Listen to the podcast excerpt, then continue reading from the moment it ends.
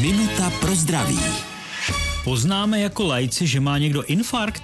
Úplně jednoduché to není. Asi máme představu a osvěta funguje.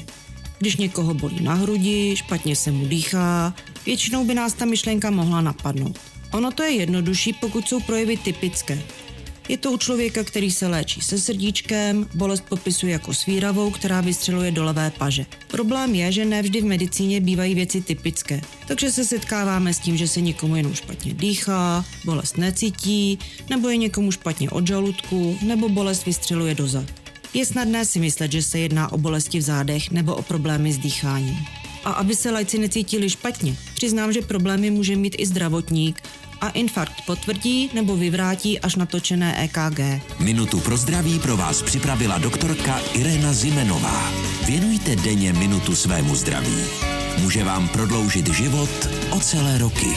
Český rozhlas Vysočina, rádio vašeho kraje.